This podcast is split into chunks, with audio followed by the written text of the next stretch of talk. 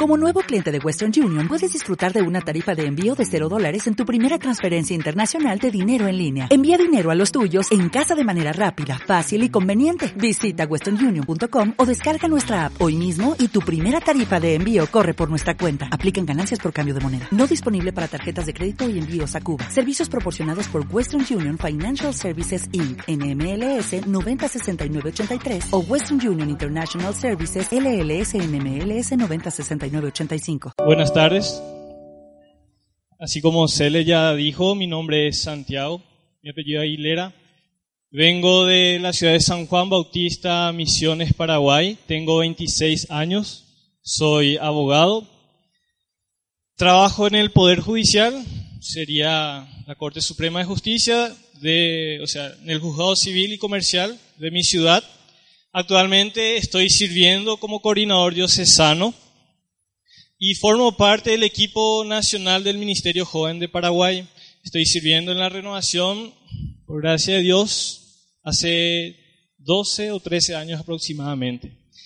Lo que hoy quiero compartirles con ustedes es sobre el amor de Dios. Pero antes de entrar a hablar sobre el amor de Dios, primeramente hablarles sobre aquellas falsas imágenes que tenemos de Dios. O sea, que nosotros muchas veces creemos que Dios es como un contador de, de que lleva nuestras culpas, nuestros pecados. No, hoy hiciste, hoy mentiste, hoy mataste, hoy robaste, hoy hiciste esto y creemos que Dios es esto. No, eh, me porté mal y Dios no me quiere. Dios, un Dios castigador, un Dios que te juzga, un Dios que no te escucha, un Dios que, porque cometiste hoy un pecado, hiciste algo malo, no te va a escuchar en tus oraciones. O sea, son falsas imágenes que nosotros muchas veces tenemos de Dios.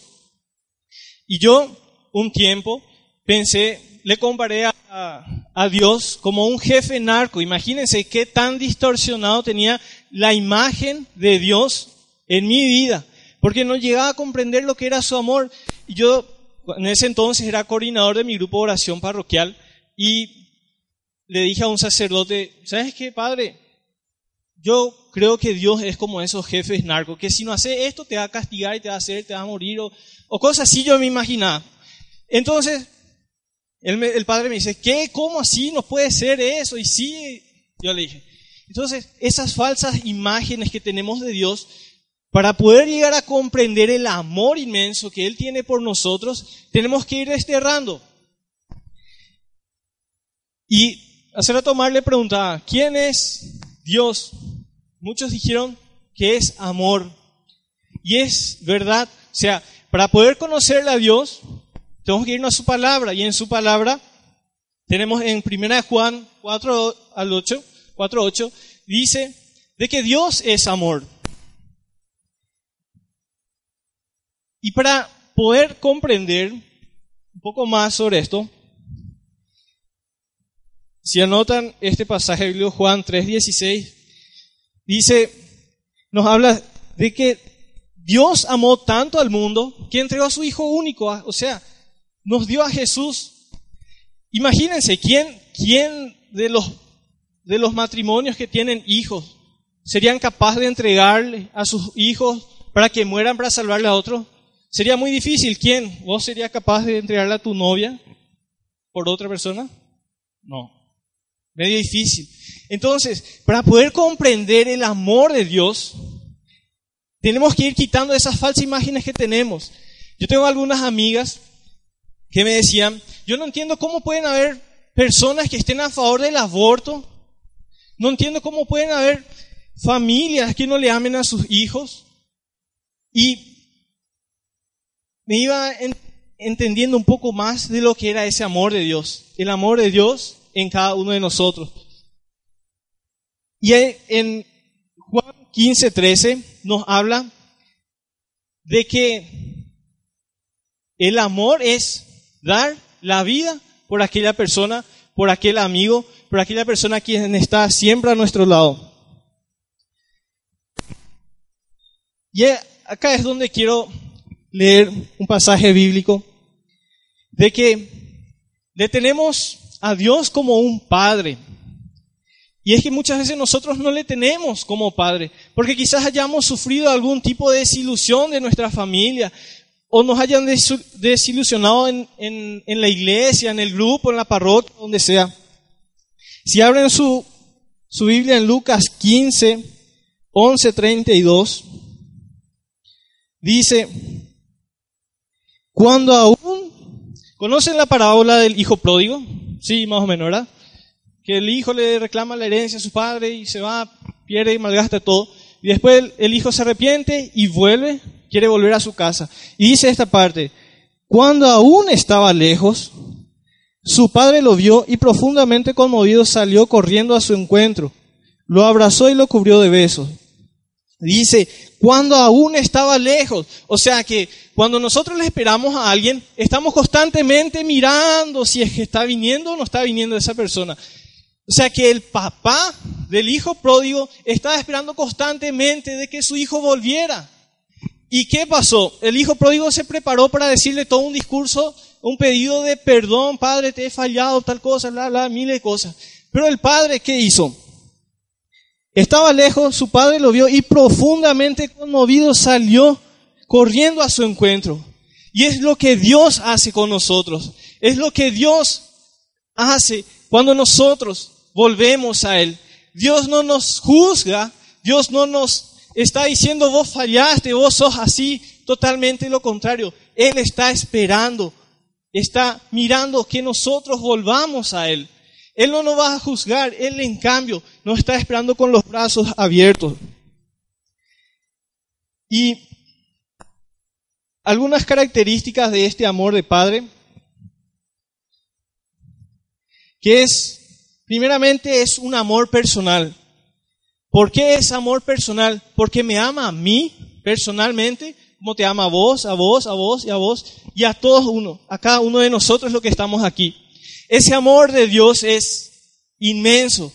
Y hay un texto bíblico en Isaías 43, 1, 4 dice, es largo el versículo, pero dice, yo te he llamado por tu nombre. Y les comparto brevemente. De mi grupo de oración íbamos a participar del jubileo de oro en Roma ocho, ocho personas, de los cuales solamente yo pude ir. Y en, en el jubileo de los jóvenes durante el evento, durante todo el evento se hizo, y en un momento de la oración yo escuché eso, volví a escuchar, o sea, varias veces escuché, yo te he llamado por tu nombre. Y saben, no saben cómo me sentí, porque imagínense que todos mis hermanos de comunidad ya teníamos preparado la maleta, teníamos permiso, teníamos dinero, todo, pero resulta ser por algunos problemas administrativos y por alguna ignorancia nuestra también tuvimos un problema y ellos no pudieron ir y solamente yo pude ir.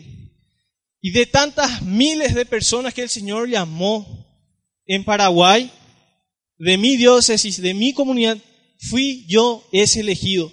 Y hoy si vos estás acá, no es porque tuviste dinero, no es porque tuviste permiso, no es porque viniste obligado, sino es porque Dios te trajo acá. Y aunque no quieras creer, Dios te llamó porque habiendo tantos millones de habitantes en Argentina, hoy vos estás acá, pudiéndote haber perdido nuevamente en el mundo, pudiéndote haber metido en la joda nuevamente, haciendo cualquier otra cosa, pero Dios te llamó acá. Entonces tenemos que ese amor de Dios es personal. Tenemos que el amor de Dios es incondicional. Dios no me dice a mí, Santiago, yo te voy a amar si es que vos me servís. Yo te voy a amar más si es que vos te vas a predicar en Argentina. No, el amor de Dios es total. O sea, no nos pide nada a cambio, es pleno. El amor de Dios es incondicional. El amor más claro es ese amor que lo da todo sin pedir nada a cambio. El primero es un amor personal. El segundo es un amor incondicional. El tercero es un amor que busca lo mejor de ti. ¿Por qué es lo que busca mejor de ti? Muchas veces nosotros pensamos de que Dios, o sea, le pedimos a Dios, Dios, por favor, dame una novia, Dios, por favor, dame un novio, Dios, por favor, dame un trabajo, Dios, por favor, todo Dios, Dios, Dios, dame, dame, dame, dame, dame. Pero el amor de verdad es lo que busca lo mejor para nosotros. Y le digo esto, hace, o sea, hace unos años le estaba diciendo, Señor, por favor, te pido ascender en mi trabajo, necesito ganar más, necesito ganar más dinero. Nunca, nunca, nunca escuchó mi pedido Dios. Ah, no. En realidad, no es que no haya escuchado, sino que su amor buscó lo mejor para mí. entonces, en uno de esos días le dije ya cansado, bueno, Señor, si, si no me va a salir mi ascenso, por favor, te pido que mejores la economía de mi familia. Y tal fue así que mi hermana, que nunca trabajó, o sea, que era mantenida, una carga social por ahí, ¿verdad? Dios le dio un trabajo. Mi, mi hermano, la familia de mi hermano mayor que es casado, estaba metido en una deuda que era imposible ya de salir con el salario que tenía. Su esposa, mi cuñada, llegó, ahora está trabajando en la hidroeléctrica de Itaipú, o sea que está ganando súper bien y ahora están saliendo de ese problema económico. Mi hermano mayor, que estudiaba también Derecho, no iba a terminar nunca su universidad porque tenía unos amigos desastres que le llevaban por el mal camino, farra, farra, farra, y nunca podía terminar. Se recibió.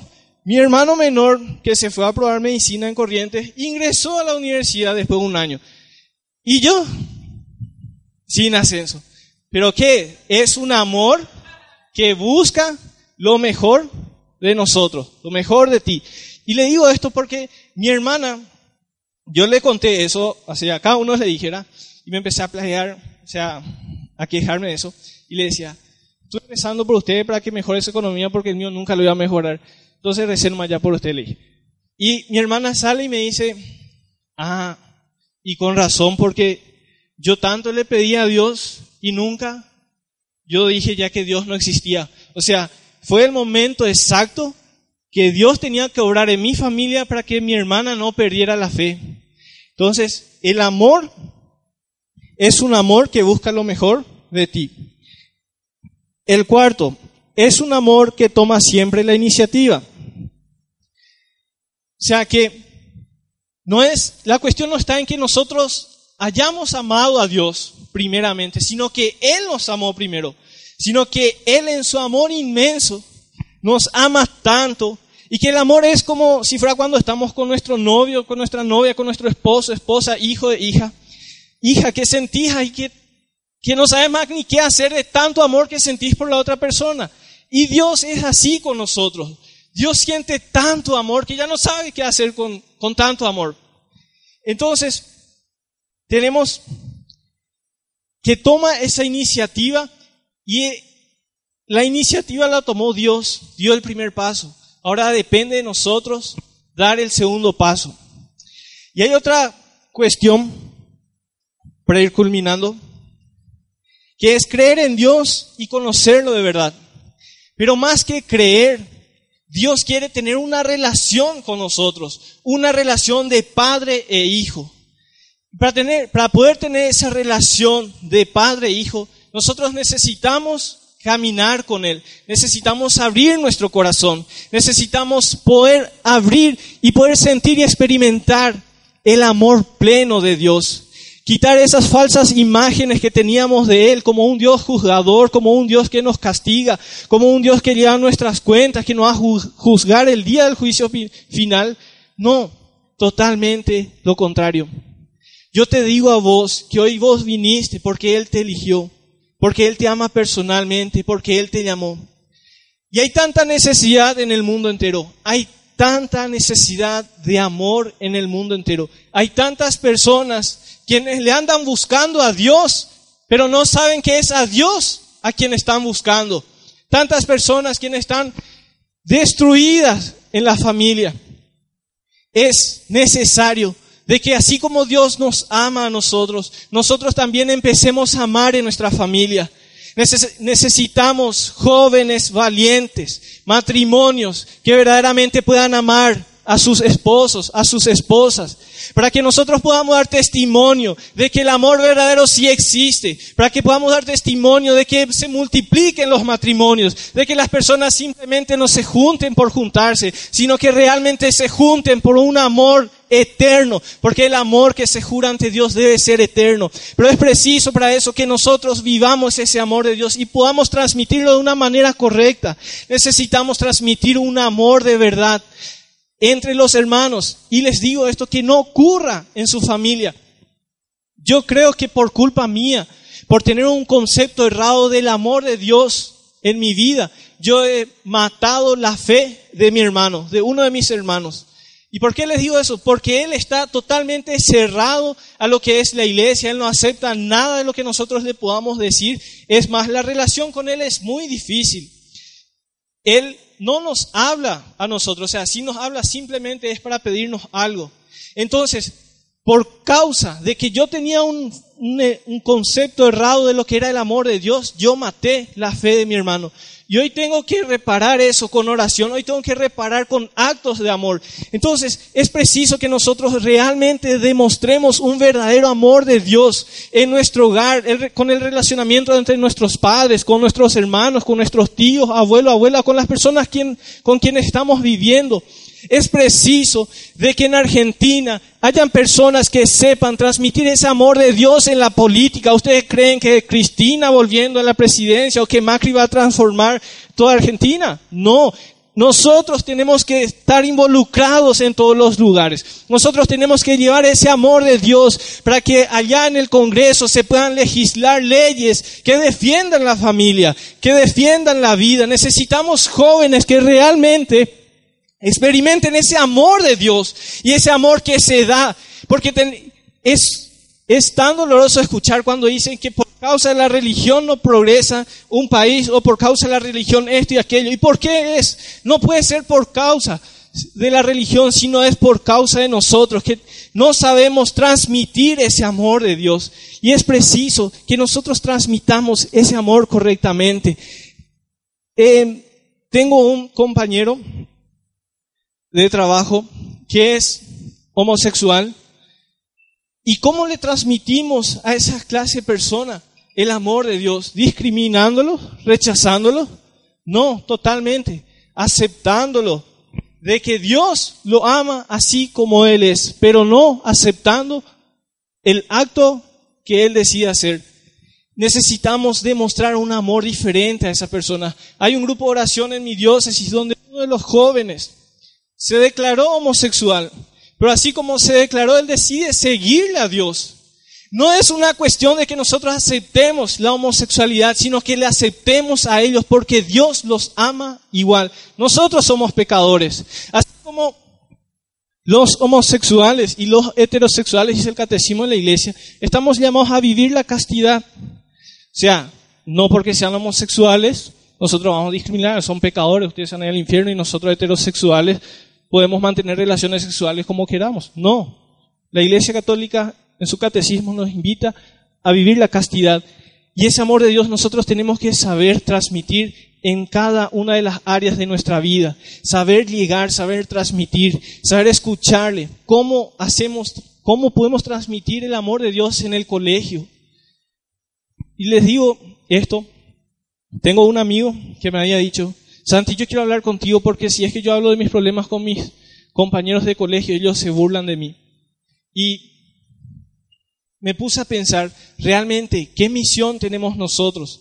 De que la persona nos cuente nuestros, sus problemas, de que nosotros tengamos esa capacidad. Ese es un tipo de amor, un acto de amor. Y de esa forma nosotros estamos llamados para poder demostrar el amor de Dios en todas las áreas, en nuestra profesión, de que hayan jueces honestos, que realmente busquen la justicia por consecuencia de haber experimentado un amor de Dios. Así es que, mi hermano, mi hermana, yo te invito a que puedas pensar, a que puedas experimentar ese amor de Dios y de que pienses realmente si es que estás actuando y obrando bien. Si en tu familia, ¿cómo estás? Si por causa de alguna excepción que tus mismos padres te hicieron, algún integrante de tu familia, vos dejaste de sentir amor.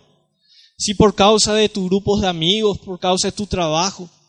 Yo hoy quiero invitarte a que vos puedas verdaderamente dar amor y poder experimentar así ese amor de Dios fiel. Ese amor que es incondicional, que no nos pide nada a cambio. Te invito a que puedas cerrar los ojos. Y así de la manera más cómoda. Podamos pedirle al Señor que pueda cambiar toda estructura, todo concepto.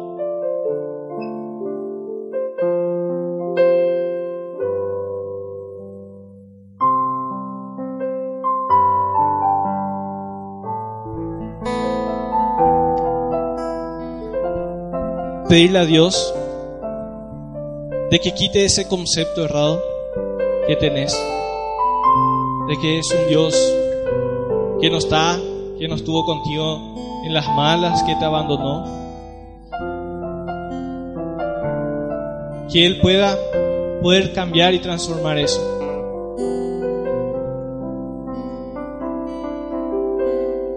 Les compartía y les decía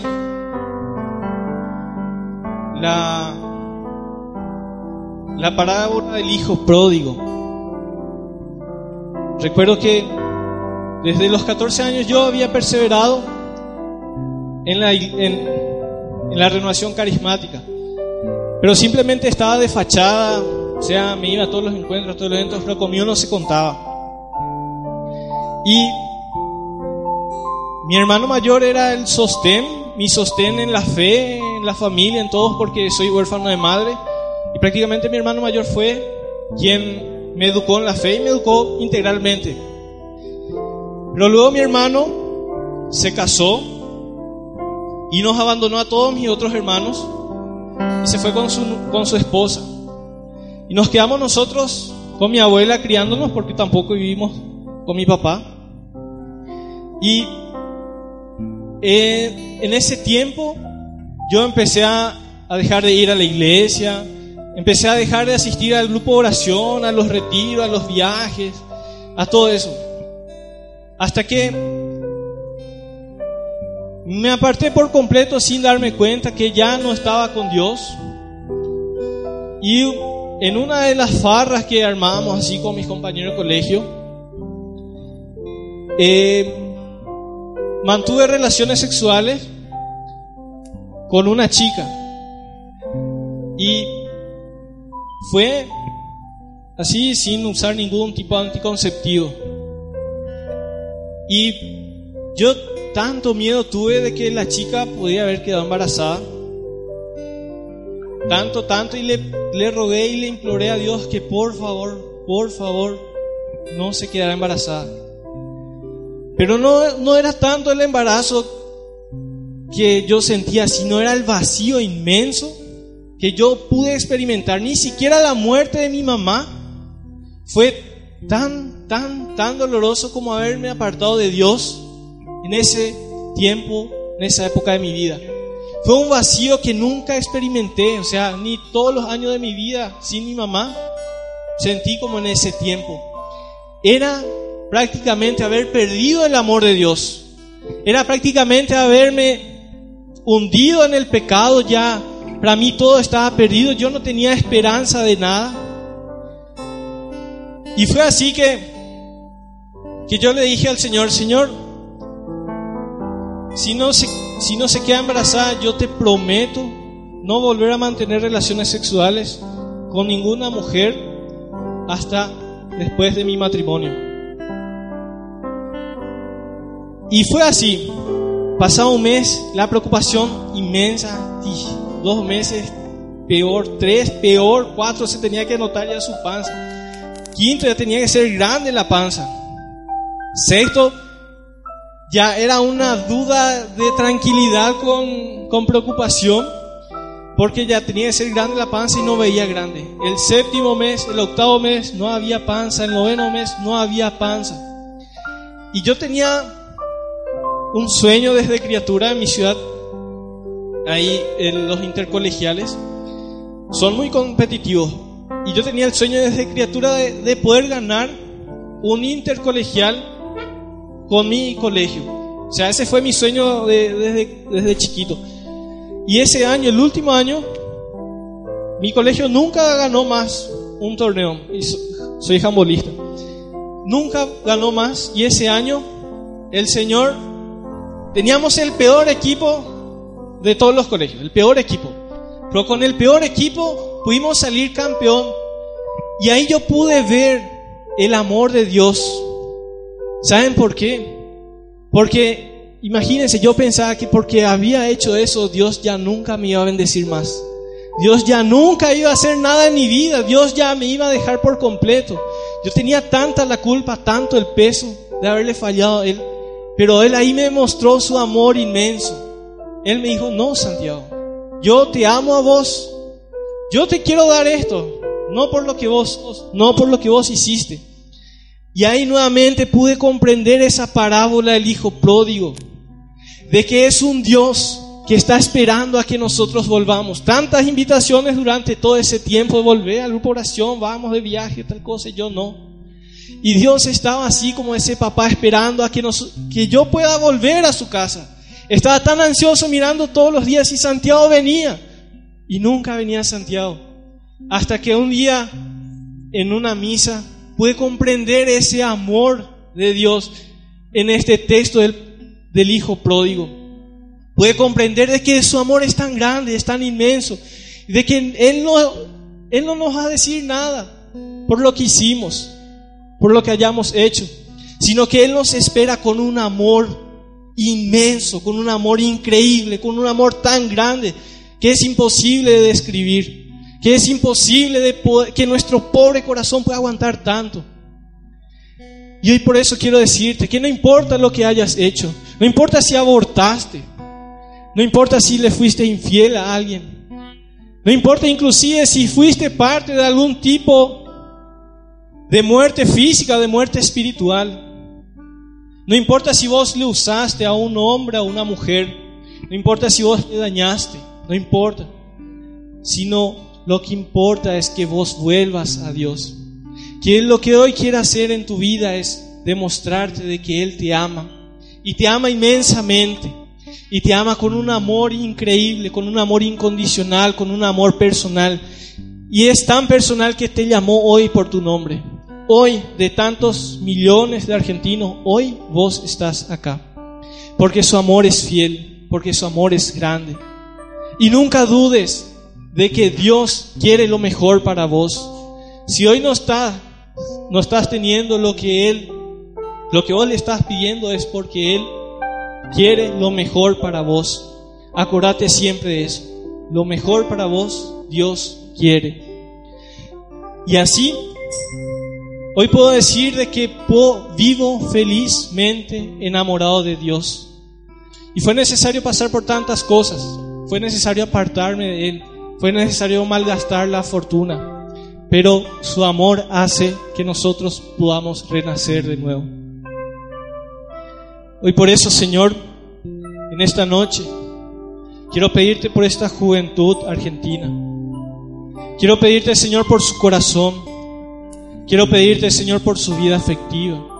Quiero pedirte, Señor, para que tú puedas cambiar todo concepto, toda falsa imagen tuya. Te pido, Señor, para que tu gracia y tu amor puedas inundar su corazón en este momento. Sin importar de lo que ellos pudieron haber hecho.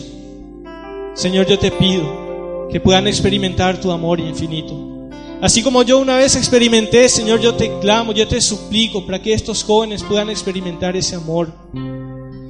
Derrama, Señor, ese amor y pon en sus corazones un amor puro, un amor casto, un amor desinteresado, un amor servicial, un amor que valore la familia, un amor que valore los padres, un, un amor que valore a los amigos, un amor que valore a la iglesia. Señor, derrama tu amor en este momento.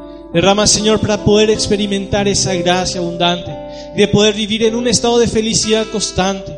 Señor, yo te clamo, ese amor que derramaste por nosotros en la cruz, ese infinito amor que sin pedir nada a cambio, hoy podamos experimentarlo. Que podamos ser capaces, Señor, de dejar las drogas, de dejar el sexo desenfrenado, de que podamos dejar de lado la indiferencia en el hogar la indiferencia y la responsabilidad en el trabajo.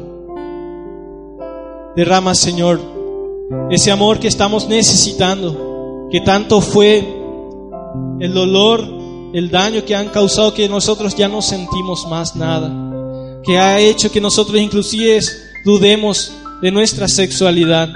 Señor, yo te pido para que derrames tu amor sobre esas personas. Derrama, Señor, tu amor para un amor de fidelidad para que de estos jóvenes puedan surgir matrimonios que se amen hasta la muerte, que de estos jóvenes puedan surgir, políticos que amen a su pueblo y que sirvan a su pueblo. Derrama, Señor, tu amor para que los profesionales podamos servir a los demás y no servirnos de ellos.